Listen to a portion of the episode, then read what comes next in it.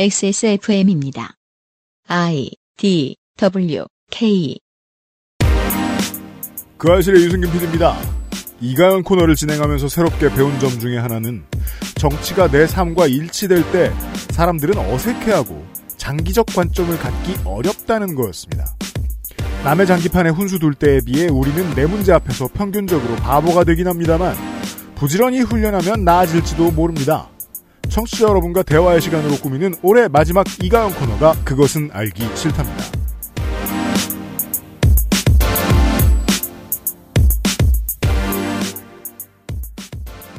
하늘이 이렇게 예쁜데 말을 많이 해서 무슨 소용인가 하는 생각이 들 때가 있습니다. 직업이라 열심히 하고 있습니다. 특히나 오늘은 의미 없는 것 같은데 중요한 그동안 못 말했던 수다를 많이 떨었습니다. 그것은 알기 싫다. 432회 토요일 순서입니다. 돌아오신 모든 청취자 여러분 반갑습니다. 잠시 후에는 이가은 코너 당분간 마지막 시간입니다. 어, 이제 이가은 씨가 되셔가지고 이가은 팀장이 직장을 관두고 잠시 신변을 정리하고 있죠. 유학을 가요. 노동을 배우고 온답니다. 이제 머릿속에 뭐를 집어넣고 오면 또 새로운 콘텐츠가 나올지 모르겠는데 적어도 이제 지난 몇 달간 함께 해보고 아, 가장 제가 즐거웠던 점은 내 자리에서 그 내가 사는 데의 정치가 어떻게 쓰이는가에 대해서 고민을 많이 못 해봤던 분들이 고민하실 계기를 드렸다는 점에서 예, 저는 아주 만족스러웠습니다. 그분들이 보내주신 이야기를 가지고 수다를 떨 겁니다. 잠시 후부터요. 그것은 알기 싫다는 독일산 맥주 효모로 만든 데일리라이트 맥주 효모 비오틴, 남해에서 온 바다 보물 바보상회, 한 번만 써본 사람은 없는 피크린 프리미엄 헤어케어, 실천하는 사람들을 위한 노트북 한국 레노버에서 도와주고 있습니다.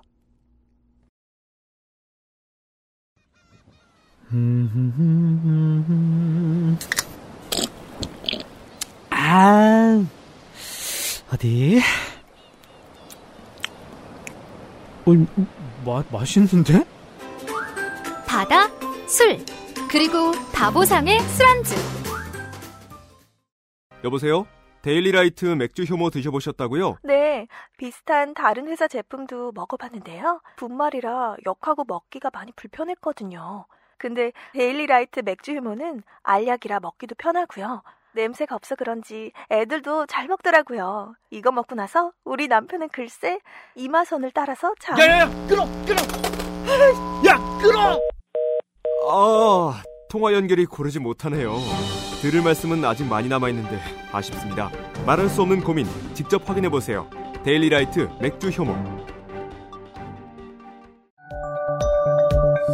세계에서 유일하게 카본 소재로 제작한 프리미엄 노트북 레노버 싱크패드 X1 카본, X1 요가. 내 비즈니스, 내 삶의 프리미엄을 더해보세요. Lenovo for those who do.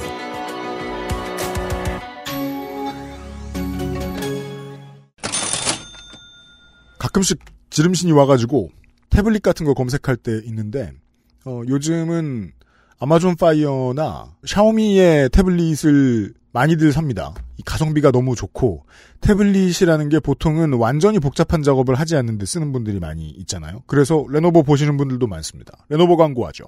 XS몰 경유에서 레노버 온라인 스토어로 가시면 1년 내내 명절 할인보다 더 싸게 레노버 노트북을 구매하실 수 있습니다. 그래서 저희가 명절 프로모션을 안 하죠. 최대 20% 할인이고요. 늘 그렇듯 어디에 크게 소문 내시면 저희가 곤란해집니다. 여러분 싸게 사고 마세요. 쿠폰코드 XSFM 둘 숫자 둘 레노버입니다. 태블릿 신제품들 특히 확인해 보시면 좋겠습니다. 가격도 퀄리티도 좋은 평을 받고 있습니다. 대신에 그 접히는 저 폴더형 노트북은 사지 마십시오. 아직은 쓰지 않는 것이 정신건강과 재정에 좋습니다.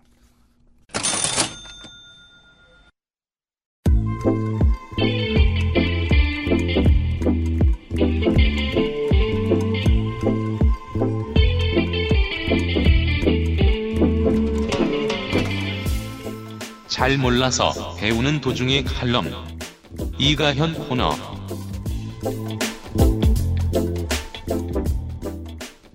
올해의 마지막 이가연 코너 시간이었습니다. 어서 오십시오. 네, 안녕하세요. 벌써 마지막이네요. 좋은 일 같아요. 현장의 활동가들을 다시 교육해주는 시스템이 우리나라엔 거의 없으니까. 그쵸. 네. 활동가를 위한 교육 과정이 딱히 많지 않죠. 혹은 뭐 저 독일식으로 표현하면 노동대학원에 가든 경영대학원에 가든 뭐 이걸 더 배우는 심화 코스 같은 것도 우리나라는 흔치 않고 음, 맞아요. 한국의 경영대학원이라 하면 그냥 중소기업 사장님들 저 친하게 지내는 곳이라서 맞아 야간에 이렇게 젊은 저녁에 사람들은 얼씬도 하면 안 됩니다. 큰 트라우마를 받게 돼요. 맞아 갖은 뭐 예를 들어 발표를 한다면 은 갖은 PPT 만들기 이런 실무들 많이 떠넘긴다고는 좀 들었던 것 같아요. 그 조교들이 막 저 과자 예쁘게 놓고 이런 거 아. 훈련해야 되는 그- 극악의 대학원이죠. 활동가들이 그런데 갈 수도 없고 계속 보던 것만 보고 피로를 계속 누적하고 살잖아요. 이가은 팀장은 공부하러 떠납니다. 회사를 집어던지고. 잘 다녀오겠습니다. 네, 이 방송 올라올 때쯤 되면 아마 독일 어느 구석에서 자가격리, 자가격리 아, 아, 자가격리 아, 없어요. 그죠? 백신 맞고 가면. 네, 그리고 한국은 좀 괜찮다고 판단하는지 그죠. 한국인들은 자가격리 안 하더라고요. 한국에서 백신 맞고 가면 괜찮죠. 안 맞아도 자가격리 없어요. 진짜요? 아, 그런 나라들이 있다고 들었는데 그 중에 독일도 네. 있군요. 아, 오늘은 청취자 여러분들이 보내주신 게 많아가지고, 청취자 여러분들 이야기를 가지고 Q&A를 좀 해볼 겁니다. 메일 주신 분들 계시고, 유튜브에 댓글 남겨주신 분들 계십니다. 이런 분들의 얘기로 정리를 제가 해서, 어, 며칠 전에 이가은 팀장한테 보내드렸습니다. 익명을 요청하진 않으셨지만, XSFM25의 gmail.com으로 보내주신 땡땡종 씨의 이야기를 좀 보죠. 안녕하세요. 주말에 이가은 코너를 듣다가 개인적인 일화와 생각을 덧붙여 의견을 보냅니다. 과학자의 길을 걷게 되면 이럴 것이라고 기대했던 이미지들과 비교하면 제 길은 순탄치 못했습니다. 과학 노동자시군요. 공정함이라는 이름으로 곳곳에 서 있는 장벽들 아래서 제 꿈과 목표는 오랫동안 빛을 보지 못하고 시들어가다가 무기력과 좌절에 꽃을 피우는 양분이 되어갔습니다. 양화된 공정의 잣대는 우리를 과거에 발목 잡히게 하고 그 속에서 노력은 그 어떤 미래도 보장해주지 않고 있습니다. 공정과 평등이 청년층의 주된 화두가 되는 이유는 모두가 같은 경험을 공유하고 살아가고 있기 때문일 것입니다. 네. 원래 글을 쓸 때 이 감정이 다분히 섞여 있으면 무슨 소린지 못 알아들어요. 그래서 무슨 소린지 모르겠지만 대충 이미지가 남아요. 대학원 진학을 준비하던 시절 저는 앞으로의 연구 계획과 비전보다는 F는 MA 같은 19세기, 20세기 기초의 물리학 이론에 기반한 난해하고 복잡한 물리학 연습 문제를 푸는 데 집중했습니다. 학부 시절의 성적표와 활동, 경험, 수상 내역보다는 대학이 직접 평가하는 시험 점수만이 정량적 평가가 가능한 도구라 생각해 만들어진 기준일 것입니다. 이게 이제 뭐 제가 가끔 방송에서 말씀드립니다만 특정 계층을 잘라서 어떠한 정치적 성향으로 이야기하는 건 겁나 못된 습관이라고 저는 생각을 어, 합니다. 누구는 이럴 거야, 뭐 이런 말씀이신 거죠. 너는 몇 살이고 성별이 음. 뭐고 뭐 어디 살고 뭐 직업이 어떻고 학력이 어떻고 이런 걸 보면 이런 사람이야. 어, 요새 막 이대남 이대녀 하는 게 딱 그거잖아요. 이대남은 국민의힘 지지할 거고 이대녀는 민주당이나 진보정당 지지할 거다. 그런 글들이 보여주는 가장 확실한 사실 저는 하나밖에 안 떠올라요. 그 글을 쓴 사람이 이대남 이대녀를 거의 못 만나봤다. 개별 개체와 대화할 기회가 없었을 것이다. 편견이나 언론 속에 그려진 이미지로서 이해를 하는 것 같아요. 네. 뭐 한꺼번에 미국 사람 어떻다 이렇게 말하는 음. 사람은 그 야 너 왜 그래 라고 뭐라고 할 미국 사람이 근처에 없다는 건 분명하거든요. 맞아요. 그 안에 얼마나 다양한 의견들과 얼마나 다양한 생각을 가진 사람들이 있는지를 만나지 못해서 좀 그렇게 되는 것 같기도 해요. 이 말씀을 왜 드리냐면 학부에 처음 들어갈 때 모든 젊은이들이 다 생각하는 거거든요. 야, 내가 고등학교 때 이 고리타분한 걸 하고 나왔는데 대학 들어오면 되게 그래도 도움이 된다, 신난다 이런 학문이 기다리고 있을 줄 알았는데 전혀 아니구나. 맞아요. 생각을 맞아요. 예 지들끼리는 안 해도 그러니까 자기들끼리도 대화를 잘 안 합니다만 서먹서먹해서 그래도 그 시험 보기 전에 책상 앞에 앉아 다 그런 생각하잖아요. 맞아요. 특히나 저도 이제 대학교 딱 들어갔을 때 교양 과목 들으면서 아, 되게 아, 뭔가 내가 생각했던 대학교랑 좀 다른데 이런 생각 많이 했었어요. 교양 과목 들으면서요? 교양 과목이 약간 생각보다 뭔가 아, 왜 이 등록금 내고 이런 수업 들으려고 대학 왔나 싶은 구체적으로 어떤 어떤 과목인지 예시 좀 아, 들어주시죠. 어떤 어떤 과목 그러니까 예상보다 아 뭔가 너무 어, 왜냐하면 저는 수업을 들었던 교수님들한테 죄송한데요. 괜찮아 까먹었을 거예요. 아, 우리나라는 또 콩나물시루잖아요. 강의실이 교양 과목 특히나. 그왜 그러냐면은 저는 대학을 정말 학점은 신경 안 쓰고 다니다 보니까 교양 과목은 정말 하고 싶은 것만 했거든요. 아, 수화 수화 배우고 아, 저도 약간 궁금한 거 이런 거 들었거든요. 막 배드민턴 하 근데 그 뭐지 군사학 약간 리더십 막 이런 거 관련된 거를 이제 RT 말 ROTC 말고도 들을 수 있어가지고 아. 궁금해서 들었거든요. 근데 가서 아니, 학장이 아닌데 군사학을 들을 수 있어요? 어, 네 일반 학생들도 이렇게 신청 받아서 하더라고요. 그래서 어때요? 내용이 너무 궁금해가지고 들었거든요. 예. 근데 기억에 남는 건 건강박수밖에 없어요. What? 수업 시작하기 전에 교수님이 건강박수 하고 시작하자고. 되게 아직도 기억에 남네요. 왜일까요? 그러니까 뭐, 저 같은 예비역 병장들이 이해할 수 있는 코드는 그거죠. 원래 장군한테 말 시키면 쓸모없고 재미없는 것만 나오긴 하는데 아마 예비역 장성이 강의했나 보네요. 아는 게 별로 없거든요. 예. 아이고 읽고 있었어요. 저는 대학원에 차석으로 입학했습니다. 수석 입학자에게는 졸업까지 등록금 상당의 장학금이 매 학기 현금으로 지원되는 혜택이 주어졌습니다. 그런데 수석 입학자는 학기 중의 성적이나 연구 수행 능력 등의 여러 면에서 수석이라는 사실이 의심스러운 모습을 많이 보였습니다. 그 보통 이제 과학 전공으로 하시고 대전에서 지금도 이제 업을 계속 하시는 분이면 대학원에 들어가실 때 학부도 아마 같은 학부에서 보던 얼굴이었을 가능성이 높아요. 그래서 이런 걸 알고 계시겠죠. 어, 쟤 공부 못하는데 왜 수석이지? 음. 이후 알게 된 사실은 국가 유공자 자녀 가산점을 부여받아 최종 점수에서 수석으로 선발되었다는 겁니다. 연구중심 대학으로 재학생은 모두 전액장학금과 생활비 지원이 되어 모두가 동일한 조건에서 공부할 수 있는 환경이었지만 수석 입학자에게만 주어지는 이 한 가지의 혜택으로 국가유공자에 대한 대우와 혜택에는 동의했기에 우리는 입 밖으로 말을 꺼내지 않았지만 불합리와 부조리를 느끼고 있었습니다. 국가 유공자뿐만 아니라 뭐 어떤 다문화라던가 아니면 여성이라던가 이런 여러 가지 이유로 인해서 누가 가산점을 얻었을 때 아 그것에 대해서 불편함이나 불만이 있어도 시험이 얘기를- 아닌 기준. 아, 네. 본인이 결정할 수 없는 거잖아요. 태어날 때 그렇죠. 이렇게 결정되어 버린 걸로 어, 내가 수혜든 아니면은 저는 그걸 수혜를 받는 것도 그러니까 일정 정도의 피해라고 생각하거든요. 독립운동 유공자나 그 민주화운동 유공자의 자손으로 태어나는 걸 내가 걱정 결정하는 건 아니에요. 네, 네. 그러니까. 내가 결정하지 않는 걸로 인해서 내가 피해를 받는 거는 물론 그것에 대해서 당연히 불만이 생길 수밖에 없고 또 하나는 그거를 인해서 내가 혜택을 받는다고 하더라도 저는 이거 혜택을 받는 게 그 사람한테도 어떻게 보면 안 좋은 면도 있다고 생각을 해요. 뭐 예를 들어 이거 같은 경우 여기 같은 경우도 어, 국가유공자 자녀로 가산점을 받은 사람들이 이분뿐만 아니라 한국에 되게 많으실 거 아니에요. 적지는 않습니다. 아주 적지는 않습니다. 근데 마치 이 사람 한 명의 사례가 국가유공자들은 다 그럴 것처럼 여겨질 때 그 국가유공자 자녀 입장에서는 부담스럽지 않을까. 그 이중의 부담이죠.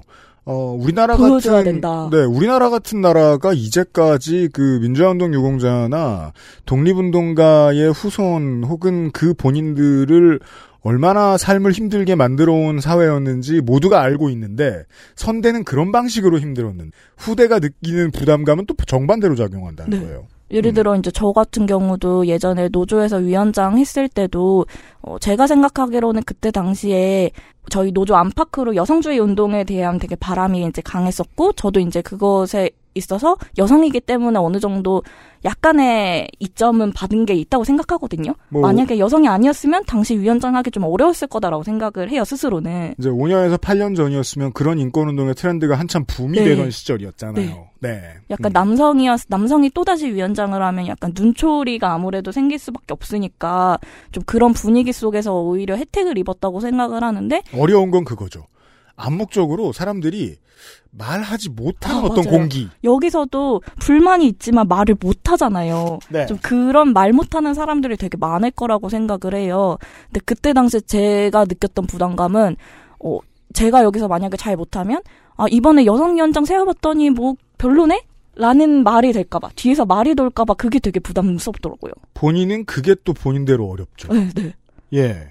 그 멀리 돌아가야 돼요. 그래서 이번에 저 한국 최초의 부녀 올림픽 메달리스트의 기록을 남긴 여서정 선수 있잖아요. 여서정 선수의 기록이라고 말할 수 없죠. 부녀 메달리스트. 아, 아버지를 자기가 고른 거아 아닙니까? 그쵸. 인양반은 이미 아버지와 견주어도 모자람이 없을 정도의 선수가 되었지만 영원히 그 부담감을 아. 안고 살 거고 어, 일하기 귀찮은 기자들은 계속 영웅철 씨를 음, 음. 입에 올리면서 어, 계속해서 부담감을 기억나게 해줄 거란 말이에요. 이 점이 나쁘죠. 그 저는 그래서 이, 이걸 좀 멀리 돌아가야 되는 게 말이에요. 방송에서 맨날 하는 얘기가 있거든요. 한국은 보훈이 너무 약하다, 약해도. 아. 예. 사람들이 어떠한 힘든 싸움을 하고 어떠한 힘든 일을 해서 공로를 이루어내면 그것 때문에 우리 사회가 이만큼 안전하게 움직일 수 있다라는 거를 인정하고 계속해서 그걸 이야기해주고 칭찬하는 음, 아, 문화가. 잡혀 있어야 되는데 그 미국은 보고 있으면 동네 바보들처럼 보일 정도로 보훈을 되게 잘해요. 아, 맞아요. 군인 대우하는 게 진짜 딱 다르더라고요. 뭘 해도 노력에 감사한다라는 얘기를 그냥 평상시 인사처럼 음. 하잖아요. 꼭 군인이 아니더라도 네. 유방암 생존자들한테도 아. 그런 코드가 통합니다. 아 이런 일을 해줘서 고맙고 뭐 뭐 열심히 싸워줘서 고맙다 음. 이런 식으로 얘기하잖아요. 그래서 아 이런 이런 중요한 일들을 한 사람들이니까 이런 가산점 정도를 아예 그냥 터놓고 계속 얘기했으면 음. 좋은데 우리나라는 평상시에 죽어도 얘기 안 하다가 그런 정신은 살려놔야겠으니까 문서에서 점수로만 남아 있는 게 어, 좀 맞아요. 이상한 그리고. 그것에 대해서 태클을 걸면은 차별주의자 이렇게 낙인이 찍혀버리니까 얘기는 못하지만 오히려 얘기를 못함으로써 더 불만은 안에서 써 골마가고 더 불만은 생기고 하는 것도 있는 것 같아요. 무슨 저 진보를 표방하는 매체에 의해서 이런 얘기 안 하려 그러는 이유가 하면 안 돼라고 생각해서가 아니라 꺼내서 이야기를 진행시키는 과정이 너무 번거로워서 그런 아. 것 같아요. 누가 이야기를 해도 눈에 불을 켜고 달려들 음, 테니까. 여성주의 운동을 열심히 하는 사람들의 숲 안에서도 이제 말 못하는 그런 불만 같은 걸 들을 때가 있어요. 애엄마를 차별한다. 심지어 저는 그 자세히 안 들어보다 보니까 그냥 이야기로만 들려서 이해가 안 되는데 이성애자를 차별한다. 막 이런 뭐 얘기를 그런 한다. 거 있죠. 그런 분위기 있죠. 아니 그런 공기가 있으면 우리나라에서 현재까지 가장 진보적인 의제를 다루는 사람들끼리 얘기를 터놓고 하면 안 되나? 근데 얘기 절대 못하는 분위기라면서요. 안에서 내부에서는 막 이렇게 얘기를 하는데 그것을 밖으로 이렇게 드러냈을 때 약간 그냥 싸잡혀서 욕먹을까봐 그런 것도 있는 것 같아요. 그렇게 해서 동력이 상실되는 경우를 많이 음. 봅니다. 이건 뭐 사실 80년대에 뭐 NL이 어떻게 움직였느냐 이런 얘기를 제가 하면서 종종 비교를 하는데 단일 대우가 단일한 목소리를 내려고 하는 건 2020년대엔 별로 어울리지 아, 않는데 불가능한 것 같아요. 그리고 그렇잖아요. 그래야 하지 않을까라는 공포를 모두가 가지고 어. 있어요. 때로는 내가 스스로를 진보적인 시민이라고 생각하면서도 국가유공자에 대한 대우와 혜택에 대해서 아 이거는 좀 다르게 적용할 수도 있지 않습니까? 혹은 우리에게 더 많이 설명할 수도 있었지 않습니까? 라고 말하면 내가 나쁜 놈이 될까봐. 아, 근데 그런 거 많이 생기는 것 같아요. 저희 딴 얘기인데 이거 하니까 들었던 생각이 네. 최근에 좀 막 아 이거 얘기하면은 욕, 욕 먹겠는데 욕도 먹기도 먹었고 얘기 괜히 꺼냈다가 네. 해서 얘기를 못한 게 저는 아, 그래요? 요새 집회 보면서 네. 그 코로나 시기에 집회하는 것에 대해서 저는 이- 저번에 이제 민주노총이 집회했던 것도 저는 잘못된 결정이라고 생각하거든요. 그러니까 물론 집회를 할 수는 있는데 지도부도 살짝 내부에 등 떠밀린 게 있었, 있었다고 들었습니다. 어, 네, 맞아요. 근데 그 집회를 했을 때 효과가 저는 안 좋은 효과라고 생각을 하거든요. 뭔가 음. 되게 어, 모두가 공감하는 그런 의제가 있어서 이거를 집회를 나와서 그 의제를 해결할 수 있는 의제가 있다면 모를까. 그런 딱히 의제가 없이 일단 나와보고 보자로 저는 느꼈었거든요. 그 이게 재밌더라고요. 20대의 노동활동가들이 제일 이해하지 못하는 것이 정례적 투쟁이죠. 아, 아, 맞아요. 맞아요, 맞아요. 왜 춘하 추투. 이 달력, 달력 매년 돌아오는 이걸 왜 하지? 무슨 의미가 있는 거지? 그러니까 해서 얻는 것을 딱히 잘 모르겠는 되게- 거예요.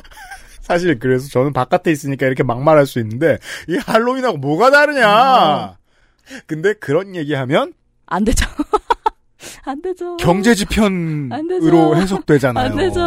맞아요. 지금 이 땡땡 종 씨의 고민도 이런 데서 어. 비롯됩니다. 근데 문제가 우- 웃긴 제일 웃긴 건 저는 그래서 이런 생각을 가지고 있죠. 외롭다고 스스로를 느껴요. 아, 실제로 다 생각하고 있는데 그래 나도 그거 어색했어라고 생각했을 텐데 아 그래서 집회 집회 얘기 해명할 수 예, 있게 예. 시간 주세요. 이렇게 끝나면 너무 욕만 먹을 것 같아요. 달아나세요 이 독일로 던, 던지세요 던지세요. 네. 아, 그리고 저는 또 하나가 이게 집회가 안 하는 게 좋았다라고 생각을 하는 게그 네. 집회를 하고 난 다음에 일반 이제 사람들의 국민들의 반응이 되게 안 좋았잖아요. 지금 코로나 시국에 이렇게 하는 게 맞냐라는. 실제로 그 다음 투쟁의 동력에 마이너스가 네. 되죠. 그러니까 얻은 건 없고 잃은 것만 있고 심지어 그 얻는 것도 뭘 얻겠다는 건지 불분명하고 그 얻는다는 것도 집회를 통해서만 얻어야 되는 거냐를 그. 똑똑한 정치 활동을 위한 물러섬 이 이, 이 양대노총이 가장 싫어하는 거죠. 왠지 모르겠는데. 지금 시점에 집회가 통하는 시점인가? 오히려 정부랑 조금 더 교섭하고 이런 것들이 더 목표 달성에 있어서 도움이 되지 않나? 라는 좀 고민이 들면서 부정적으로 생각을 했었거든요. 근데 되게 부정적으로 생각을 해서 막 이거 주변에 얘기했다 뭐 조금 욕도 먹고 했는데 근데 그러다가 너 어디 가서 그런 말 하면 큰일 나. 그러다가 이제 최근에 민주당에서 선거 유세, 경선 유세를 하는데 그때 또 사람들이 엄청 몰려 있었잖아요. 사실 줄인다고 줄인다고 했는데 지난번 총선 때 겪어보니까 줄였더니 손해본 느낌이다라는 얘기를 또 많이 들은 거죠. 아, 또. 예, 예. 그리고 애초에 줄인다고 노력을 해도 그렇게 사람들이 모일 거라고 예상을 못했다면 전 예상 못한 것도 문제라고 생각을 해요. 당연히 그거는 그런 상황 예상하고 미리 대비를 했었어야 되지 않나 싶은 생각도 들고 그거에 대해서 또 공적 활동이니까 괜찮다라는 식으로 나오는 것도 아니 집회에서는 뭐라 했는데 왜 이거는 괜찮다고 하는 거지 하면서 또 이제 정부의 그렇죠. 그런 아니, 정부 민주당의 그런 모습에 또 반감이라고 해야 되나 그런 게 생기게 되더라고요. 그렇죠. 이 도덕에 대한 이중잣대는 언제나 그 기본적으로 대중에게 깔려 있기 때문에 보수 야당이 이제 앞으로 저 경선하면서 사람들 아무리 많이 몰려도 그렇게까지 욕안 먹을 거예요. 음, 왜냐면 아까 얘기하셨던 이유로. 음, 맞아. 예, 근데 당신들은 맞아요. 그게 민주노총이 됐든 아니면 정광훈 목사가 됐든 이렇게 하는 모이지 말라고 얘기했는데 그럼 그 기준이 뭐냐라고 되돌려 줄 수도 있는 거 아니냐. 맞아요. 그 제가 저번에 그 종로 쪽에 약속이 있어 가지고 주말 점심에 이제 밥을 먹으러 갔는데 그때 마침 그 태극기 집회 쪽인 것 같은데 뭐 종, 종 아니, 아니 그 교회 쪽이었던 것 같아요. 교회 쪽에서 집회를 교회도 하더라고요. 기본템으로 태극기 줄이 나오기 네, 때문에. 둘의 구분이 안 돼가지고 뭐 아무튼 뭐두 둘중 하나나 뭐 두 개 다 하겠죠. 아무튼 음. 근데 그랬는데 이제 몰랐는데 그걸 하고 있는 거예요. 그래서 네. 이제 한창 뺑뺑 돌아갔거든요. 지하 이제 친구들랑 약속이 끝나고 이제 집을 가야 되는데 음. 집을 이제 가려고 지하철을 타는데 경찰이 자꾸 안 된다 안 된다 막으니까 음. 뺑뺑 돌아가면서 아 우리가 집회했을 때 참석 이제 주변에 지나가던 시민들 입장이 이런 거였나 약간 그런 생각도 좀 들게 되고 또 그렇게 음. 지나가다가 네. 그 집회 참석자인데 그 참석자가 막 이렇게 자기네들끼리 막 이렇게 불만을 얘기하는 게 들리는 거예요. 그래서 들어보니까 아니 경찰은 저기 민주노총 민주노총이라도 안 내요. 민노총 아, 네, 그렇게 네, 얘기하죠. 민노총. 집회나 막을 것이지 왜 여길 막냐고 화를 내는 거예요. 그래서 아, 그런 얘기 많이 듣죠. 그걸 보면서 아 서로가 서로의 좀 알리바이가 되고 있는 것 같다 그런 생각이 들더라고요. 정치에서의 counter partner는 보통 그렇게 움직이죠. 똑같은 행동을 스스로의 것을 용인해도 되게 하는 기준. 음, 내 상대방. 맞아요. 저기는 왜 안 막냐? 저기나 막지 경찰을 이런 이런 얘기를 거기서 듣게 될 줄은 몰랐어요. 그러니까 그걸 듣고 계신 젊은 경찰분들의 머릿속이 복잡할 거라는 거죠. 그 둘 모두를 좋아하는 결론을 내게 되지 그쵸, 않을 그쵸. 가능성이 높죠. 그쵸. 예. 그쵸. 뭐 그때도 집회를 했을 때도 막 좀 사람들 반응이 아, 제가 좀 이렇게 눈팅하는 커뮤니티 이런 데 보면은 거기도 이제 되게 노동에 대해서 엄청 긍정적으로 얘기를 하거든요. 음. 근데 그때 민주노총이 집회를 했을 때 되게 안 좋게 얘기를 하더라고요. 댓글들이. 막 음. 그때도 댓글들 중에 아 이럴 거면 태극기 집회랑 다를 게 뭐냐 이런 얘기들이 좀 많더라고요. 네. 그건 뭐 또 민주노총의 내부 정치 얘기를 또 들여다볼 필요도 있긴 있습니다만 안 들여다봐도 시민들은 결론을 낼 거 아니에요. 아 뭐 그런 얘기예요. 이거 다 정파 때문에 그런 댓글들 막 달리더라. 이거 다 지도부 이러면서 그죠. 좀, 지난번 네, 선거 때 이미 끝났다. 댓글에서. 왜냐하면 이제 저 연맹 내부를 아는 양반들도 계실 테니까 음, 글을 아, 그쵸. 쓰시는 그런 분들 댓글. 다는 분들 예. 네. 하지만 이 공부노동자들은 또 달라요.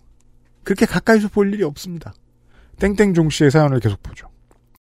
대학원을 졸업하고 난 뒤엔 논문과 연구 계획으로 평가받고 미래를 이야기할 수 있기를 기대했습니다. 하지만 그 자리에 기다리고 있던 것은 탈락을 위한 시험 점수들이었습니다. 토익, 토플, GRE 등의 시험 점수의 최소 기준을 통과하기 위해 또다시 시험을 준비해야 했습니다. 저는 입감 잘 안 하는데 숨이 턱 막혔던 게 직장 들어가도 마찬가지란 말이에요. 내가 하고 싶은 일을 드디어 할 수, 있, 뭐, 제가 제 업계로 얘기할 것 같으면 이제 뭐, 방송국에 입사한 사람들을 만나봅니다. 그 사람들은 사실, 대학 나온 친구들한테는 꿈의 직장 다니는 거란 아, 말이에요. 그쵸. 방송이면요. 다들 절어 있습니다, 그냥. 실제로는 내가 하고 싶은 걸 해서 막, 어, 대박 났고, 뭐, 사람들한테 이런 평가를 받고 세상은 뭐, 이런 컨텐츠로 인해서 어떻게 됐다, 100명에 한 명도 없습니다. 아, 뭐, 어저께 화- 회사 간뒀다면서요, 김태호 PD? 뭐, 이런 사람? 아니면, 다들 결국 탈락되지 않기 위해 산다는 점에서는 변화하지 음. 않잖아요. 네. 음. 지금도 매일 달력을 펼쳐보며 지금 연구소의 남은 계약 기간을 생각합니다. 연구 성과를 내기 위한 노력보다는 시험 준비를 또다시 시작해야 되는 시기가 얼마나 남았는지를 계산합니다. 21세기의 과학 연구를 위해 19세기의 과학 지식을 얼마나 잘 이해하고 있는지를 평가받아야 하고 외국어 실력을 점수로서 증명하기 위해 학부에서 보던 책들을 다시 뒤적거려야 합니다. 가끔 친구와 이런 얘기를 하곤 합니다. 공정하게 산부인과에서 신생아에게 시험을 보게 하고 점수에 미달하면 되돌려 보내야 한다고. 그게 어렵다면 시험 점수에 미달한 아이를 출산한 부모에게 벌금을 매겨야 한다고. 머리는 그것이 옳지 않다고 울부짖지만 경험과 가슴은 공정이라는 이름 아래서의 공멸을 염원합니다. 지금 청년 세대들이 느끼는 공정과 평등의 가치가 다른 세대들과 다르다는 연구조사가 있었습니다. 보수언론이 주창하는 공정과 평등 프레임의 영향이라는 해석도 있지만 이건 너무나 게으른 분석일 겁니다.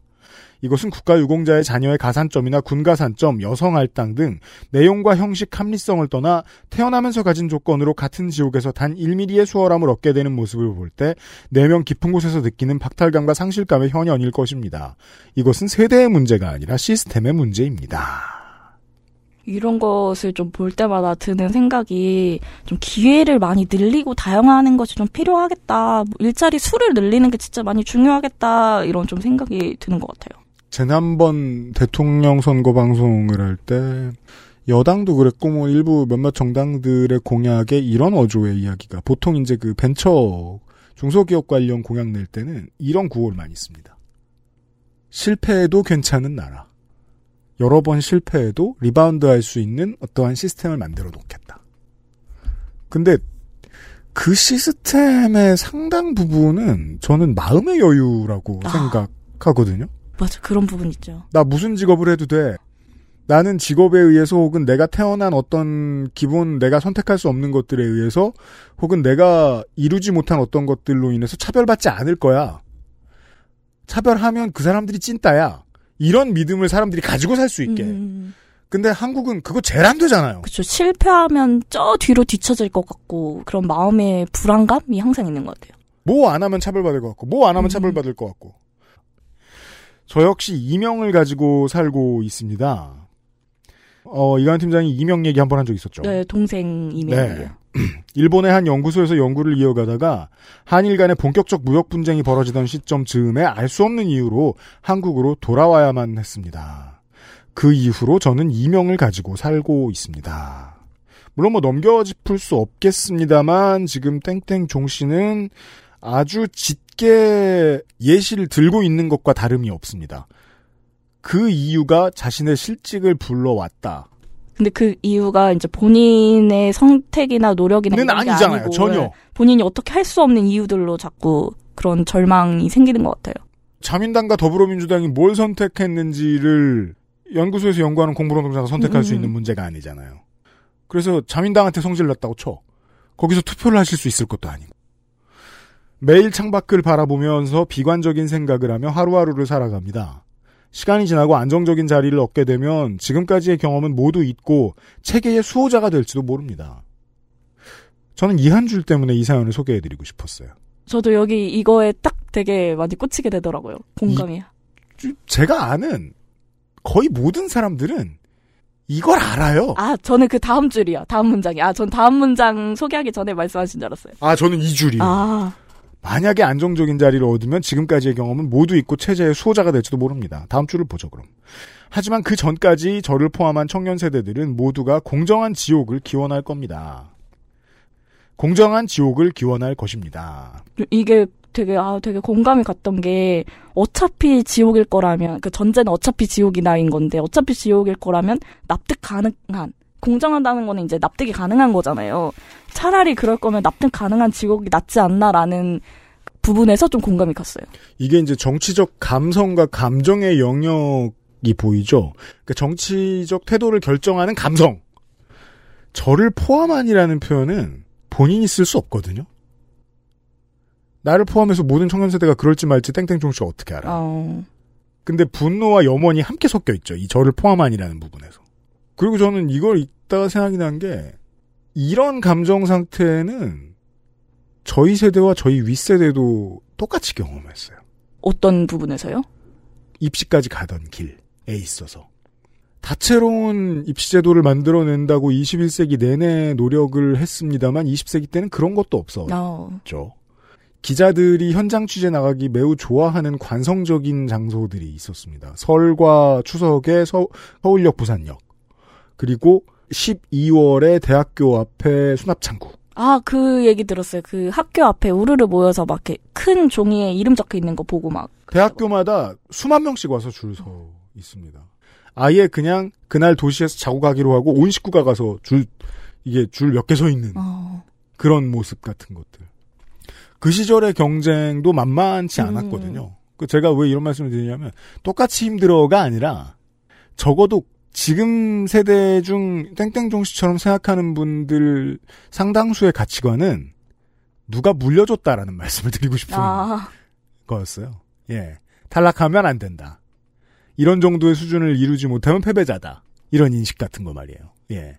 어떤 걸 누구한테 양보해도 되는 세상이 아니다.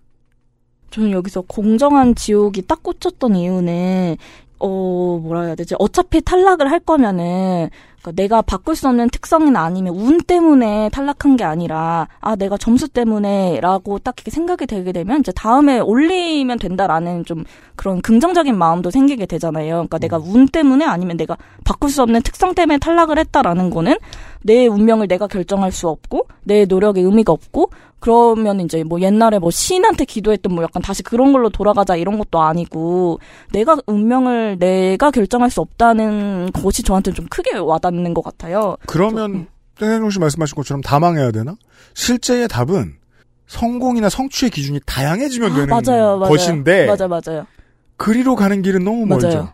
그 가치관을 공유하려는 사람이 드무니까. 맞아요. 지금은 오로지 이제 기회도 별로 없고 성공의 가치도 딱 하나. 좋은 직장 갖고 뭐 잘 결혼하고 좋은 집에 살고 이런 것이잖아요. 참 솔직한 얘기를 많이 할 수 있어. 제가 아, 이가은 코너를 했던 보람이 있습니다. 저는 세탁소집 아들인데 제 세대의 사람들이 이 일을 잘 하나 하려고 안 해요. 되게 좋은 직업이거든요. 이상 그왜 네. 그런 거 있어요. 그 전통적으로 동네에서 망할 수 없고 아, 흥하기만 그쵸, 하는 그쵸. 자영업이 있어요. 그쵸. 음식이 너무 맛 맛없진 않은 기사식당, 약국, 세탁소 정도가 있어요. 프랜차이즈에 점령당하지 않아요. 중식당도 포함합니다. 왜냐하면 너무 어렵기 때문이에요. 프랜차이즈가 정복하기에는. 보통 그래 노포가 많죠. 안 망하니까. 아, 네. 노포를 드나들 때는 오래된 고객들이 자꾸. 현금을 질러요. 그래서 현금 박치기가 아직도 있어요. 어, 이건 파울입니다만 요즘 법에는 수익성이 높죠. 셔츠를 오늘 입던 사람이 10년 뒤에 셔츠를 입을 확률은 매우 높거든요. 그쵸. 예. 근데 이 이제 이 일을 하는 청년들이 하소연을 해요. 돈을 잘 벌었는데 직업 얘기를 듣고 소개팅에 실패했다. 아, 왜냐하면 저는 저도 오랫동안 그 일을 물려받을 고민을 하고 있었기 때문에 아니 이해가 안 되는 거예요.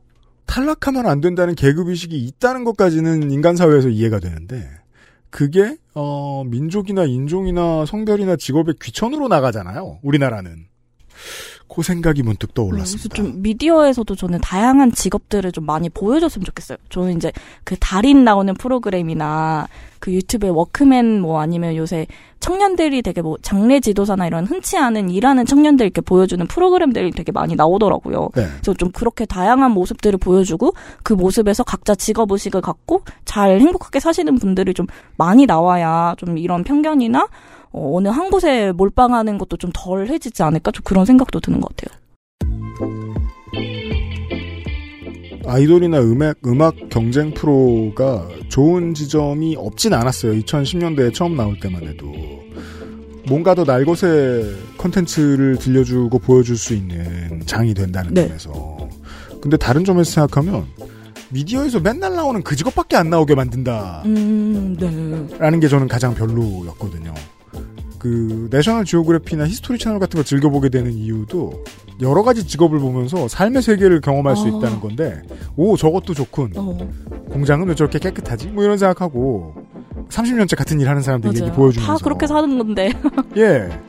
그 무대는 그 무대대로의 멋있는 지점이 있구나. 저는 이제 지난주에 그 새로운 프로그램 봤거든요. 그 미국의 촌동네에 집을 부수는 일을 하는 업자 어, 얘기만 나오는 예능이에요. 그게 왜 내용이 되냐면 어, 집을 부수는 건 잠깐이고 그 집 안에 남겨놓은 물건들의 가치를 따져주는 거예요. 아 감정하고 그게 콘텐츠가 거요? 되는 아. 거죠. 바닥은 100년은 된 목재다 비싸다 이러면서 어. 저기서 4천 달러를 뽑았지 이러면서 어. 이게 부수기 전에 이제 물건 뽑아가면서 어. 이건 60년대 뭐 흔히 소방서에서 많이 쓰던 어쩌고 저쩌고 막 이러면서 예 세상 어느 사람들이 사는 곳도 주인공이 있고 무대가 있는데 맞아요. 다 전문적이고. 우리 사회는 그걸 안 보려 그래요. XSFM입니다.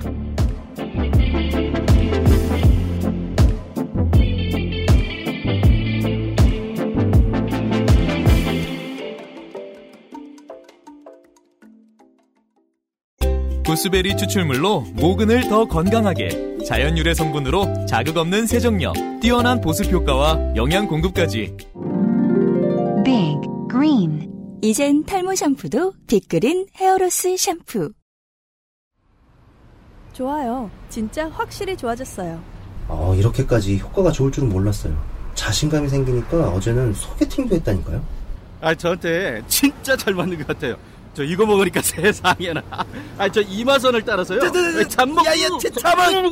마고 마고 마고. 누구 망하는 걸 보고 싶나? 말할 수 없는 고민? 직접 확인해 보세요. 데일리 라이트 맥주 효모. 글로벌 판매량 넘버원 노트북 브랜드 레노버에서 게이밍 노트북을 제작한다면 프로게이머를 위해 최적화된 리전 Y 시리즈를 XS몰에서 확인하세요. Lenovo for those who do.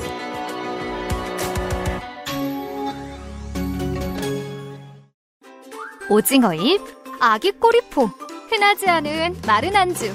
맥주만 있으면 뭐해? 술안주는 아보상회.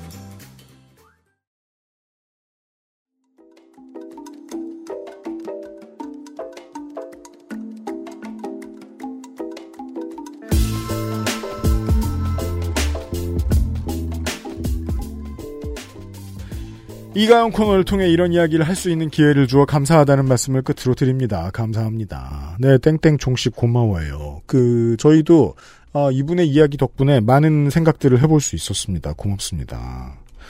이명을 이겨내고 열심히 들어주셔서 더 고마워요. 광고를 듣고 돌아왔고요. 어, 지금은 뉴질랜드에 계신 권진욱 씨의 사연을 읽어보죠. 다른 그 가끔 저 후기나 요파 씨의 사연 이런 거 보내주시는 거 보면은 지금은 하고 싶은 일 적당히 하시면서 어 그냥 서핑이 사실상의 어. 인생의 주된 어. 코스이신 분인 것 같던데 그 전에 한국에 계셨나 봐요.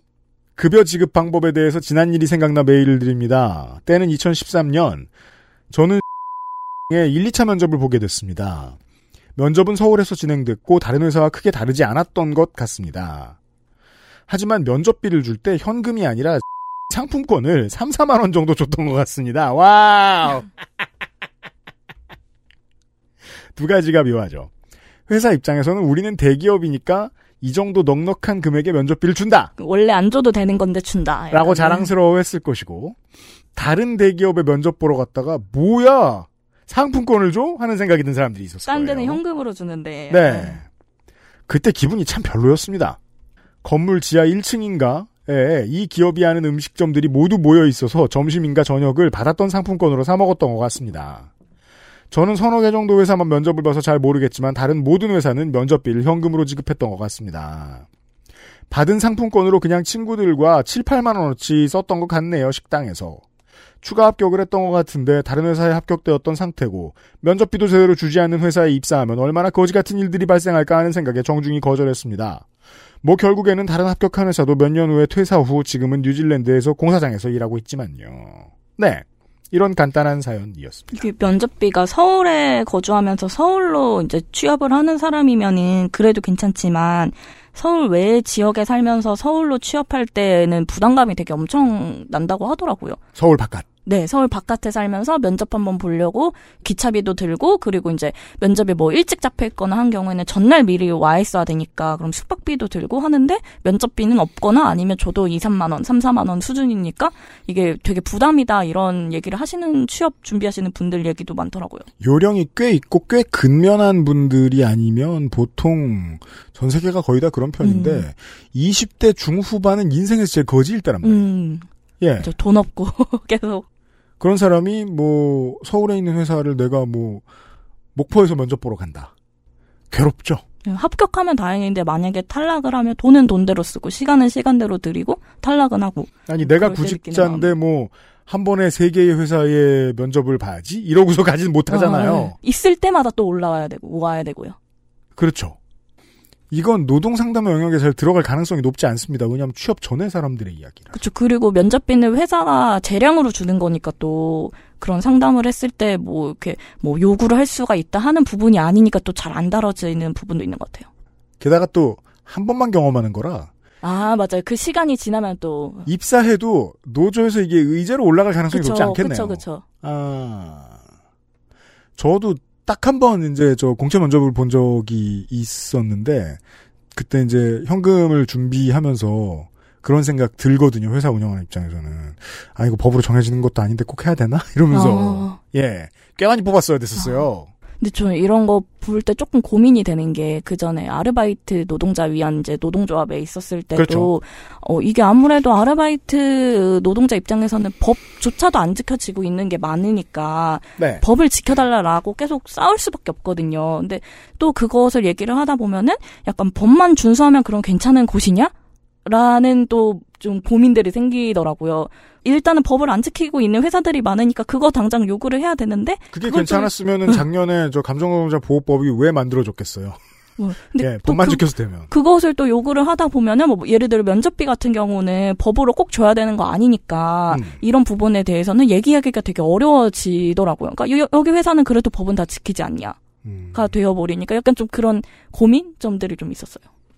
그 조선수 소장하고 가끔 얘기하던 건데 노동의 개념을 확대 또한 확대해야 되는데 그렇게 생각하면 구직 준비만한 노동이 어딨냐. 음, 물론 뭐 구직 모든 구직자를 기업이 다 구제해 줘야 될 이유는 일도 없죠. 기업은 기업이니까. 다만 그 중에 우리가 원하는 인재를 뽑겠다면 그 사람이 한 오늘의 노력에 대한 그 대가라도 법에서 정해서 주도록 하는 게 음. 맞긴 할 것 같아요.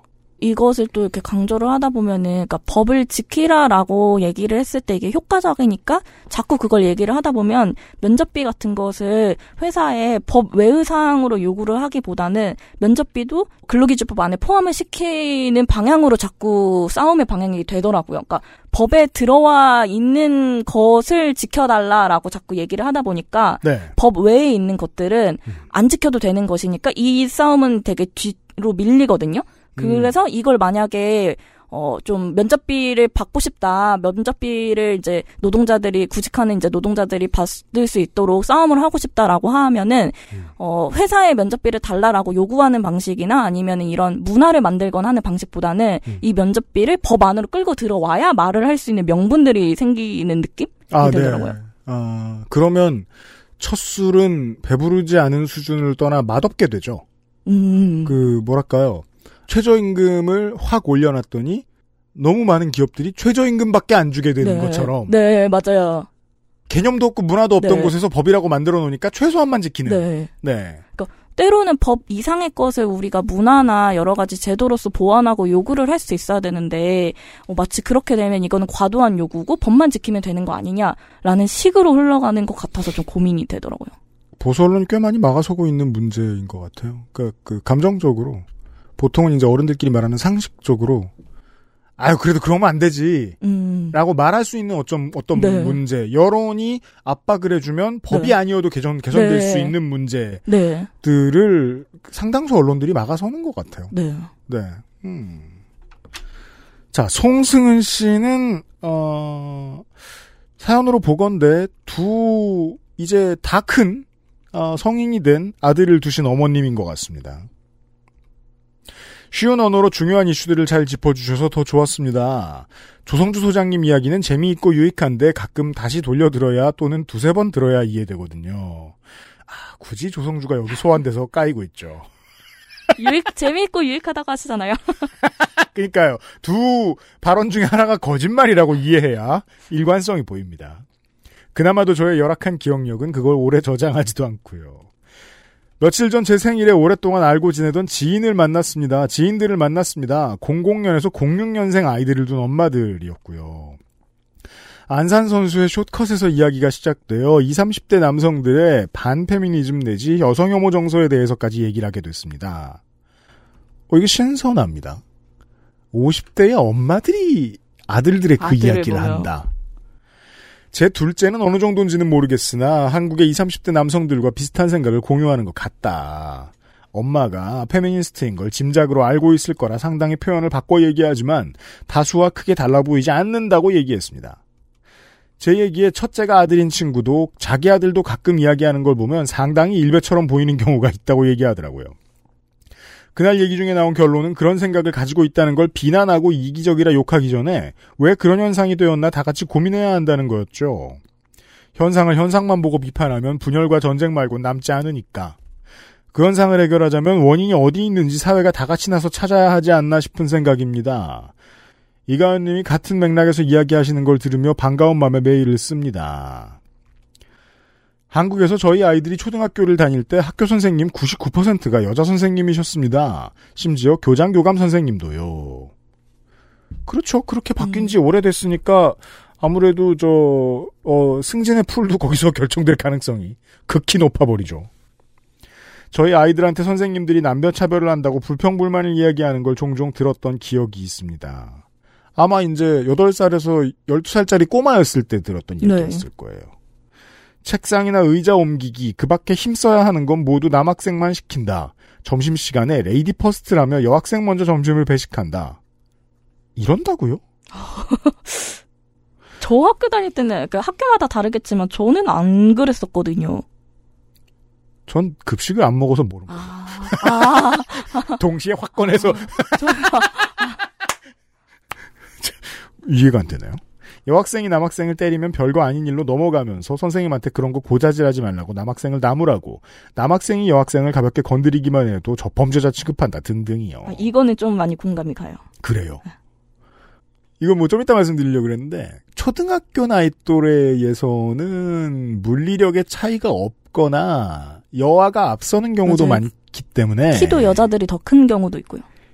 이게 이제 우리가 시사면 사회면에서 얘기하는 상황하고는 많이 다르죠. 아이들의 커뮤니티는. 그 경험은 만약에 20살짜리 사람이다. 그럼 인생의 절반이 그 경험이고요. 음. 예, 예. 실제 저희 둘째 케이스를 이야기하자면 같은 반 여학생이 발로 제 아들 얼굴을 가격해서 눈에 멍이 든 적이 있습니다. 키가 10cm 이상 큰 학생이었고 저희 아들은 말랐는데 그 학생은 덩치도 좋았습니다. 선생님한테 중재를 부탁했지만 그냥 무마시키고 넘어가시더라고요. 그냥 이런 사소한 일로부터 시작된 억울함이 반페미니즘 정서를 더욱 공감하게 만드는 건 아닌가. 저는 외국 생활을 하면서 이 부분에 대해 반성한 것이 있습니다. 한국에서는 가정 내에서 무거운 건 남자가 들어줘야 하고 대외적 행정 처리도 남자가 해야 하고 다 그렇다는 건 아니지만 제 시대의 부부들은 상당히 그런 생각을 갖고 있어요. 저도 그랬고요. 그래서 꼭 무거운 건 나눠 들어야 하는 남편이 서운했고 외국 정착할 때 집 구하고 차 사고 학교 정하고 비자 만드는데 일도 안 도와주는 상황에 내심 불만이 있었습니다. 다른 집들은 기러기로 엄마 혼자 애들 데려오더라도 처음에 집 구하고 차 사고 학교 행정 처리 등등 모두 아빠들이 하, 하더라고요. 그런데 다른 나라에서 온 커플은 힘쓰는 일, 행정적인 일에 특별히 남녀를 따지지 않더라고요. 제가 자랄 때 받았던 수많은 차별적 경험과 시각들은 어릴 때부터 저에게 깊이 상처였습니다. 그래서 지금도 관련 이슈에 굉장히 민감해지곤 합니다. 20, 30대 남성들의 시각도 그들에게 부지불식 중에 가해진 차별이나 부담감이 만들어낸 건 아닌지 같이 돌아보는 사회가 되면 좋겠습니다. 시험에 합격하고도 여전히 자신이 하고 싶은 일보다는 생존을 먼저 걱정해야 할 만큼 지나치게 철든 대한민국의 모든 이가연 씨 동생 여러분들, 여러분들 가- 다들 힘냈으면 좋겠습니다. 네. 저희 이분 사연 보면서 좀 요새 그 남녀 간의 동등한 일 관련해서 야간 당직, 주말 당직 이게 좀 생각이 나더라고요. 네. 작년에 이제 대구에서 한 이제 남성 공무원이 인권위 진정도 냈더라고요. 네네. 야간 당직을 이제 남성만 시키고 여성들은 주말 당직 시키는 것이 불합리하다. 왜냐면은 보통 구체제의 네. 남은 잔재죠. 네. 그리고 이제 여성들이 공무원 합격률이 올라가면서 이제 절반을 넘어가니까 이제는 근무가 더 이상해졌죠. 어, 맞아요. 예. 그리고 그렇게 넘어가게 되니까 이제 남성들의 야간 당직이 더 빠르게 돌아온다. 빨리 돌아온다. 음. 그래서 여성들은 주말 당직을 뭐 몇 개월에 한 번 이렇게 하는데 남성들의 야간 당직은 더 몇 주에 한 번 식으로 더 빨리 돌아오니까 이건 불합리한 거 아니냐. 뭐 이렇게 이제 인권위 진정을 내신 분도 계셨고 또 그런 분위기도 있고 하니까 어 최근에는 뭐 서울시도 그렇고 청주나 김해나 되게 여러 곳에서 여성 야간 야간 당직도 실시를 하더라고요. 그러니까 남녀 차별 없이 똑같이 다 당직을 시키는 약간 좀 그런 거 보면서 아 되게 시대가 많이 좀 변했고 조금씩 풀어나가고 네, 있죠. 네. 네. 그리고 이렇게 저는 가는 게 좀 합리적이다라고 생각이 들어요. 그리고 이렇게 왜냐면 같이 야간 당직을 하는 것이 어, 나중에 있어서 차별의 요인, 뭐 소지도 조금 없앨 수 있기도 있고 그 야간 어, 당직의. 주요 업무들이 민원이라고 하더라고요. 맞아요. 그 민원이 뭐 여성이라고 못하는 일이 아닌 거잖아요. 당연하죠. 응. 그래서 그런 입장에서 같이 하는 게 되게 좀 나은 방향으로 바뀌고 있는 거다. 좀 그런 생각이 들더라고요. 제가 이걸 왜 구시대의 잔재라고 이야기를 했냐면 한국이 치안이 좋은 점은 좋고 안 좋은 점은 되게 안 좋잖아요. 네. 지금보다 더 안 좋던 시절에 이렇게 만들어 놓은 거죠. 음, 아, 여성들이 밤에 이렇게 돌아다니기 위험하니까요. 그렇죠. 이제 이제 이걸 저 저 시범 운영을 하는 지자체들에 대해 소개해 주셨는데 내년부터는 이제 지자체에 경찰권이 넘어오기 때문에 네. 지방 경찰청들이 이 문제에 대한 support를 준비하면서 음. 같이 나가야 되는 네. 문제인 거죠. 네. 예. 그래야 성별 차별 없이 똑같이 일을 네. 할수 있다가 성립이 되겠죠. 아마. 네. 예. 시스템을 같이 발전시켜야 문화를 바꿀 수 있는 문제인 것 같아요. 그건. 저, 저 음. 또 이제 동시에 좀 근로시간 자체를 우리나라가 좀 줄이는 것도 필요한 것 같고, 왜냐면은 돌봄 노동이 남녀가 다 부담을 해야 되는 건데, 이렇게 되어버리면 또 이제 남성이 돌봄 노동에서 빠질 수 있는 하나의 명분이 생기는 거잖아요. 남성만 야간 당직을 하는 문화가 되어버리면. 이게 그, 또 이제 개인의 영역으로 넘어오는 게 돌봄 노동 같은 건 대부분의 가사 집에서 하는 노동들이 다 그렇습니다만 안 하다 보면 안 하게 그 돼요. 뒤로 빠지게 됩니다. 안 하게 돼요. 맞아요. 습관이 돼요, 습관이. 이렇게, 이렇게 설거지하는 거 보면서 뒷걸음을 슬슬슬 치게 단 두세 사람 사는 집에도 정치 관계가 있잖아요. 네. 귀찮아도 마치 뭐 제가 이제 군대에서 배우는 것처럼 그냥 동등하게 정해놓고 다 하는 걸로 해야 몸에 배서 음. 네. 계속하게 되잖아요. 네. 근데 빠지면 계속 빠지게 돼요. 근데 그 이유가 노동 시간이라면 네. 명분이 생겨버리는 거니까 저는 이, 노- 이것도 이제 같이 야간 당직도 같이 부담을 하고 돌봄 노동도 가정에서 남녀가 다 같이 부담을 하고 그리고 이 돌봄 노동을 잘할 수 있게끔 근로시간 자체를 좀 줄이는 것도 동시에 좀 필요하지 않나 이런 생각이 들어요. 그 저는 저 미디어와 정부의 역할도 좀 중요하다고 생각이 드는 게 저는 이제 그 서울 지방에서 출퇴근을 하니까 간선로라는 게 이제 한강을 끼고 있는 간선로입니다. 여기에서 제가 처음에 이제 이곳에 강가에 창업을 했었던 게 2014년인데 그때는 보통 이제 퇴근하면 간선로에 일단 차들이 쫙 모이고 그 다음에 이제 다른 길들로 쭉쭉 빠지잖아요. 자기네 집 있는 네. 대로. 그래서 간선로에 차가 모일 때가 퇴근이 막 시작됐을 때예요. 2014년에는 5시에 나오면 저희 회사가 5시 퇴근이거든요. 5시에 나오면 차가 뻥뻥 뚫려 있었어요. 어. 예. 아싸 개꿀 집에 갈 수 있었어요. 근데 저희 회사는 그거보다 더 땡기긴 어려워서 그래서 5시에요. 근데 이제는 간선로가 5시에 막혀. 아, 상당히 많은 회사들이 네. 드러내놓고 아 우리가 이걸 먼저 했는데 얼마나 진보적인 줄 알아 거드름을 피고 있지 않지만 네. 실제로 하고 있다는 거거든요. 있고요. 실제로 노동 시간을 줄여서 다른 일들을 하고 있는 노동자들이 많이 늘어나고 음. 있는데 그걸 미디어든 정부든 많이 비춰줬으면 좋겠어요. 음, 아, 성공 사례가 맞아요. 있다. 맞아요, 맞아요. 예. 하고 있거든요. 맞아요. 변화하고 있거든요. 52시간 힘들다 이런 말 대신 실제로 그렇게 좀 어, 줄인 상 줄인 상 40시간 미만으로 줄이더라도 잘 하고 있는 회사들 좀 많이 성공 사례들 진짜 나오는 게 좋을 것 같아요. 네. 씨를 위해서 한마디만 덧붙이면 그 이제 저도 뭐 아들로 한국에서 아들로 아. 한국에서만 커온 사람으로서 그 관점에 대한 각성은 필요할 것 같다. 20살짜리 남자아이는 인생의 절반은 힘에서 나를 압도하는 여자아이들을 경험하고 살았고 음. 한국은 이제 뭐 종교적 원리주의 국가가 아니니까 공부라도 못하면 차벌받는다며 더 열심히 공부를 시켰던 더 큰 압박을 가지고 공부했던 딸들이 공부를 더 잘했죠. 아. 또 시험에 또 평균 학력에서 밀리는 경험을 하죠. 그게 20대 남아의 어, 성별 간 격차에 대한 경험의 전부일 음. 가능성이 맞아요, 매우 높다는 맞아요. 거죠. 그래서 그 지점을 이해해주고 아들들을 대하시면 좋지 않나. 약간 주변 또래 이제 남자인 친구들도 보면은 취업을 한 친구들과 취업을 안 한 제 주변 친구들의 반응이나 이 성별 격차에 대한 느낌도 좀 되게 다른 것 같아요. 그러니까 취업을 남- 하면 네. 좀 나아지는데 취업하기 전에는 이제 본인들이 피해가 부- 받는 부분이 많다 이렇게 생각을 아무래도 하게 되는 것 같더라고요.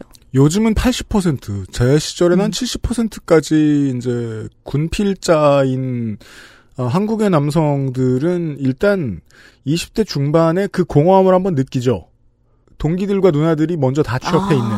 본인은 근데 군대 때문에 아직까지도 졸업 못 하고 있고요. 이제 가장 초라해질 때는 내 여친이 취업한 지 아, 2년 된. 아, 나와서 나는 개털. 이 경험에 대한. 네. 요런 류의 이제 입장이 있다는 각성. 이게 음, 근데 음, 네. 이게 소수가 아니고 한국인의 상당수거든요. 그쵸, 그쵸. 네. 그러니까 뭐 남학생들이 커오면서 여성을 얼마나 저 뭐냐 object로만 보게 되는지 그런 문화 그 비인간적인 문화의 문제는 지금까지 한 5, 6년 동안 많이 다뤘거든요. 이제 꽤 많이 알아요. 네. 그것도 여전히 뭐 앞으로도 저 개선이 많이 필요한 문제입니다만 제가 지금 말씀드린 부분에 대한 것들도 생각해 볼 필요가 맞아요. 있을 것 같다. 예. 예전에 권인숙 의원 얘기하면서 얘기 한번 했었는데. 예, 예, 예. 이해를 또 해야 대화가 되고 해결이 되니까요. 이정일 씨의 메일입니다. 최근에 읽고 있는 이와타 씨에게 묻다라는 책에서 공감이 되는 고민해야 할 대목이 있어 이렇게 적어봅니다. 성공을 체험한 집단은 변하기 어렵다. 몇 년 동안 같은 방향의 사고방식이 통용되고 그것이 성공을 거듭하면 이로 인해 성공을 체험한 집단이라고 할 수 있겠지요. 성공을 체험한 집단에는 자신들의 변화에 대한 두려움이 있는 법이지만 내가 요즘 굉장히 신경 쓰는 것은 온갖 변화의 속도입니다. 최근에는 여러 환경이 매우 크게 바뀌고 사람의 사고방식이나 정보의 전달 방식도 크게 변하고 있으니까요. 따라서 지금 좋다고 여기는 방식이 정말로 옳은가에 대한 나뿐만 아니라 회사 내의 사람들이 의심을 하면서 변해가는 주위 만물에 민감해져야 한다고 생각합니다. 고객의 욕구도 시장 환경도 변하고 정보의 전달 방식도 변하고 사람들이 원하는 내용도 변하고 실제로 사러 가는 사람도 변하고 매장도 변합니다. 모든 게 계속 변하고 있으니까요. 그렇더라도 성공을 체험한 집단이 현 상황을 부정하고 개혁해야만 하는 것은 아닙니다. 그 사람들은 선의로 계속 일해왔고 게다가 그 일로 성공을 일궈온 사람들이기 때문에 현상을 부정해서는 이해, 이해와 공감을 얻을 수 없습니다. 대부분의 개혁은 현 상황을 부정하는 것에서 시작되기 일쑤지만 그러면 매우 불행해지는 사람도 많이 생깁니다. 왜냐하면 현 상황을 만들기 위해 많은 사람이 선의와 성실한 열정으로 일했을 거잖아요. 불성실한 일에 대한 현상 부정은 괜찮지만 성심을 다한 결과물에 대한 현상 부정은 해서는 안 된다고 생각합니다. 이게 이제 어, 이정일 씨가 옮겨주신 그 책의 내용인 것 같아요. 일본을 예로 놓고 생각하면 참 편하죠. 제가 이제 그 IT 기기 중에 아직도 일본 물건들이 좀 쓸만한 것들이 있어요. 어떤 물건이냐면 이건 또 참 일본스러운데 어, 지난 10년간 바뀌지 않고 quality만 좋은 물건들이 있어요. 어, 어떤 거예요? 주로 키보드인데요. 아, 왜냐면 키보드는 기술적으로 발견, 발전할 게 별로 없거든요. 남은 건 quality밖에 없어요. 아, 좀 덜 걸리나? 누르는 느낌이 좀 아, 좋나? 뭐 이런 차이인 거예요. 그런. 그런 완성도 있잖아요. 일본 물건이 좋은 것들이 많아요. 그래서 가끔 사면 mailing 등록이 되죠. 그 메일이 와요. 무슨 신제품이 나왔다, 뭐 할인한다 이런 메일들이 올거 어, 아니에요. 네. 근데 전 세계 다른 어떤 쇼핑몰에서 오는 메일이랑도 달라요. 일본에서 쇼핑몰에서 오는 메일은 다 텍스트로 돼 있어요. 아, 이미지 없이요? 어. 참 일본스러워요. 어. 근데 또 어떤 면에서는 그게 또 시각장애인 분들 입장에서는 되게 좋은 와. 거라고 하긴 하더라고요. 그래서 최근에 그 좋은 말씀 지적해 네. 주셨는데 시각장애인 분들을 위해서 그래픽 카탈로그 텍스트 읽어주는 어. 것들이 지금 개발이 많이 됐죠. 예. 그래서 이제 그래픽 카탈로그 화려한 것도 알록달록한 것도 읽어주는 거예요. 기술은 결국 변화를 네. 만들어내게 돼 있는데 일본은 그 겁나 안 하죠. 예. 근데 어떻게 돌아서 약간 뒷걸음 쳐서 잡은 느낌. 근데 이분인 이제 그 어, 우리 방송을 들으시다가 그런 문제에 대한 얘기를 해주신 것 같아요. 그게 뭐 기성 정치권이든 우리가 아까 얘기했던 뭐 기성 노동계든 하려던 거 자꾸 하려는 습관에 대한 음. 이야기 해주신 게 아, 아닌가. 네. 아, 끝으로 유튜브 댓글들을 좀 정리해보죠. 이게 뭐, 저, 남의 글만 읽으면 시간 금방 갈 줄 알았는데 아니네요. 이병구 씨가요. 40대래요.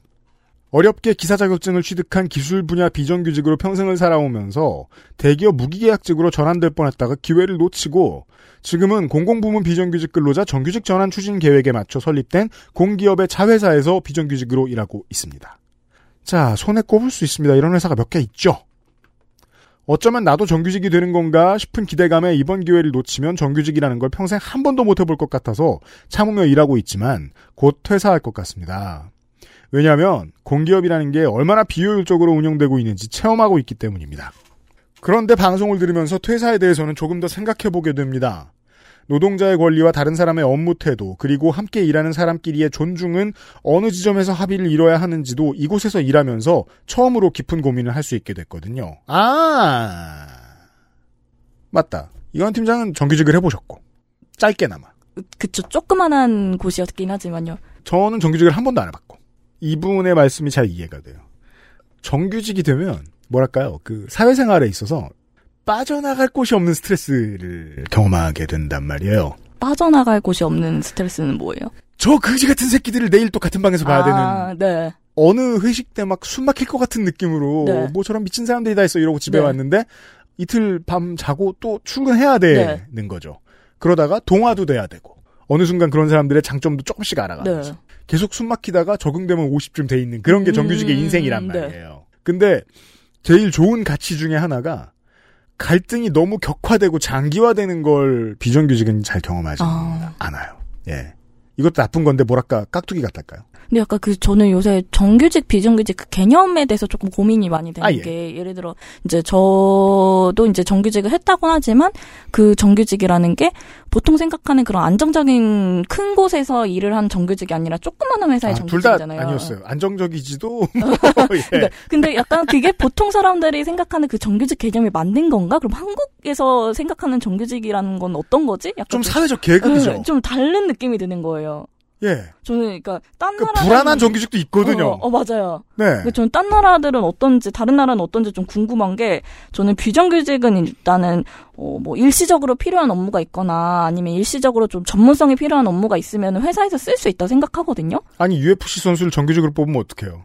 일시적으로 필요할 때마다 이렇게 쓰면 네. 비정규직이 당연히 필요할 수 있다고 생각을 해요. 근데 네. 약간 우리나라는 좀 그게 아니라 하나의 아까 말씀하셨던 것처럼 계급이나 계급. 신분처럼 겁나 필요한데 비정규직으로. 네, 맞아요. 업무에 따라서 그러니까 일시적으로 필요한 업무를 비정규직으로 쓰는 게 아니라 음. 업무 내용에 따라서 정규직 비정규직으로 나눈다던가 뭐 예를 들어 뭐 사무직은 정규직, 청소는 비정규직 이것처럼 업무 내용으로 나눈다던가 아니면은 입직 경로에 따라서 나, 어, 시험 봐서 오면 정규직, 시험 외의 경로로 오면은 비정규직 이렇게 나눈다는 게 좀 되게 이해가 안 되는 개념 인 거예요 저한테는. 그 좀, 마음속에 카스트가 있구나라고 생각하지 않는 이상 설명이 안 되죠. 아, 네. 그 방식은. 네. 그래서 좀 다른 나라는 어떤지 궁금하기도 하고 또 우리나라는 이제 정규직에 들어가지 못하면은 승진도 안 되고 수당도 없잖아요. 네. 그렇잖아요. 약간 그것도 좀 이해가 안 되더라고요. 왜냐면 비정규직이라는 거는 원래 의미로 하면은 어 그냥 회사에서 일시적으로 필요해서 하는 업무니까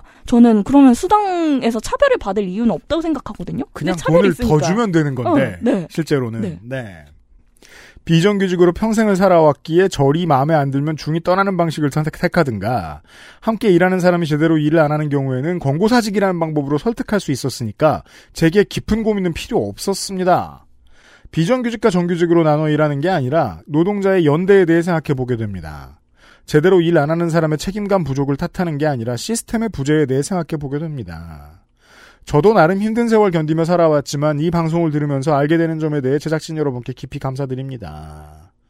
네, 고맙습니다. 제가 생각나는 가장 대표적인 사례로는 뭐 쌍차 해고 사태, 대량 해고 사태 같았을 때 말이에요.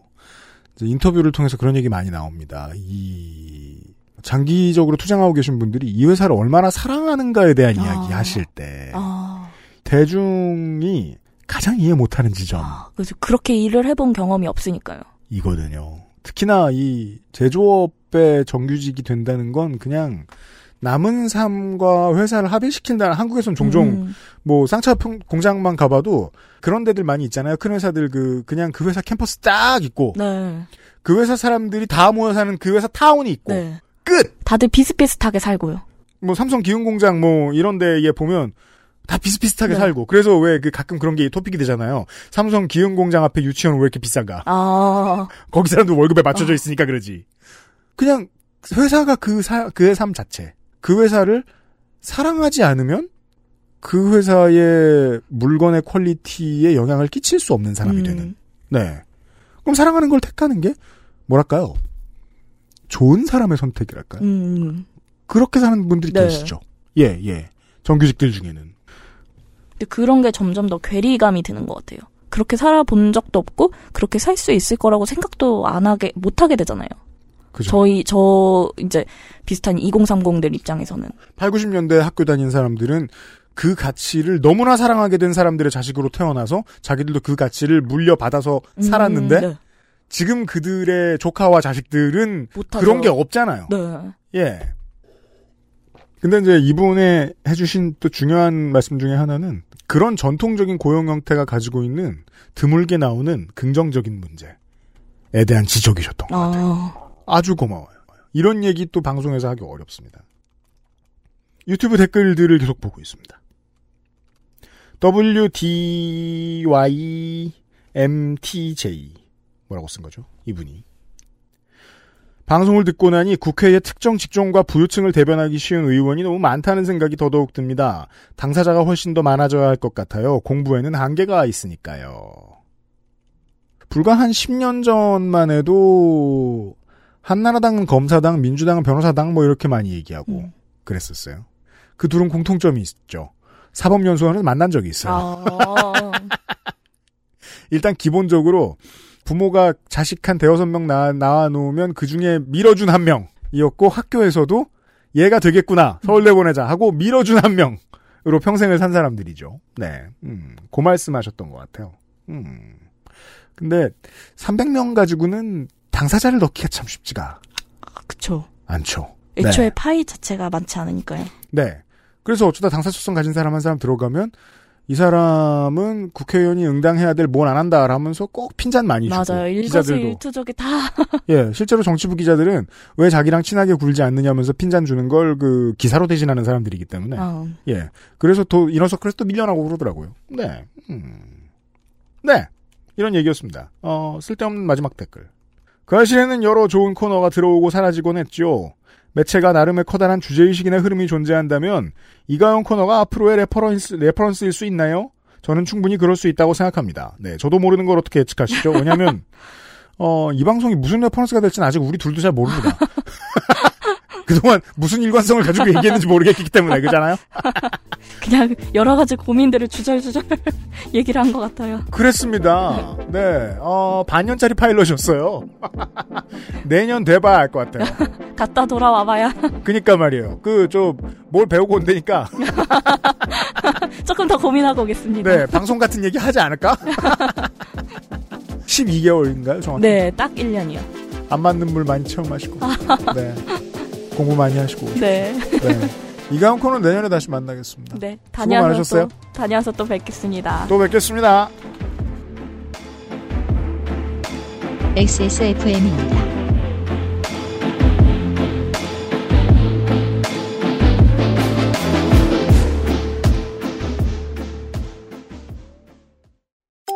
빅그린이 소개하는 탈모 예방 샴푸법. 샴푸로 거품을 내주고요. 흐르는 물에 온도는 차갑게 해서 여러 번 헹궈주세요. 탁탁 두들겨서 모발의 물기를 제거하고 말릴 땐 꼭 찬바람을 이용하세요. 제일 중요한 건 아시죠? 빅그린 헤어로스 샴푸를 사용하는 거죠. Big Green 신비의 구스베리에서 해답을 찾다. 빅그린 헤어로스 샴푸.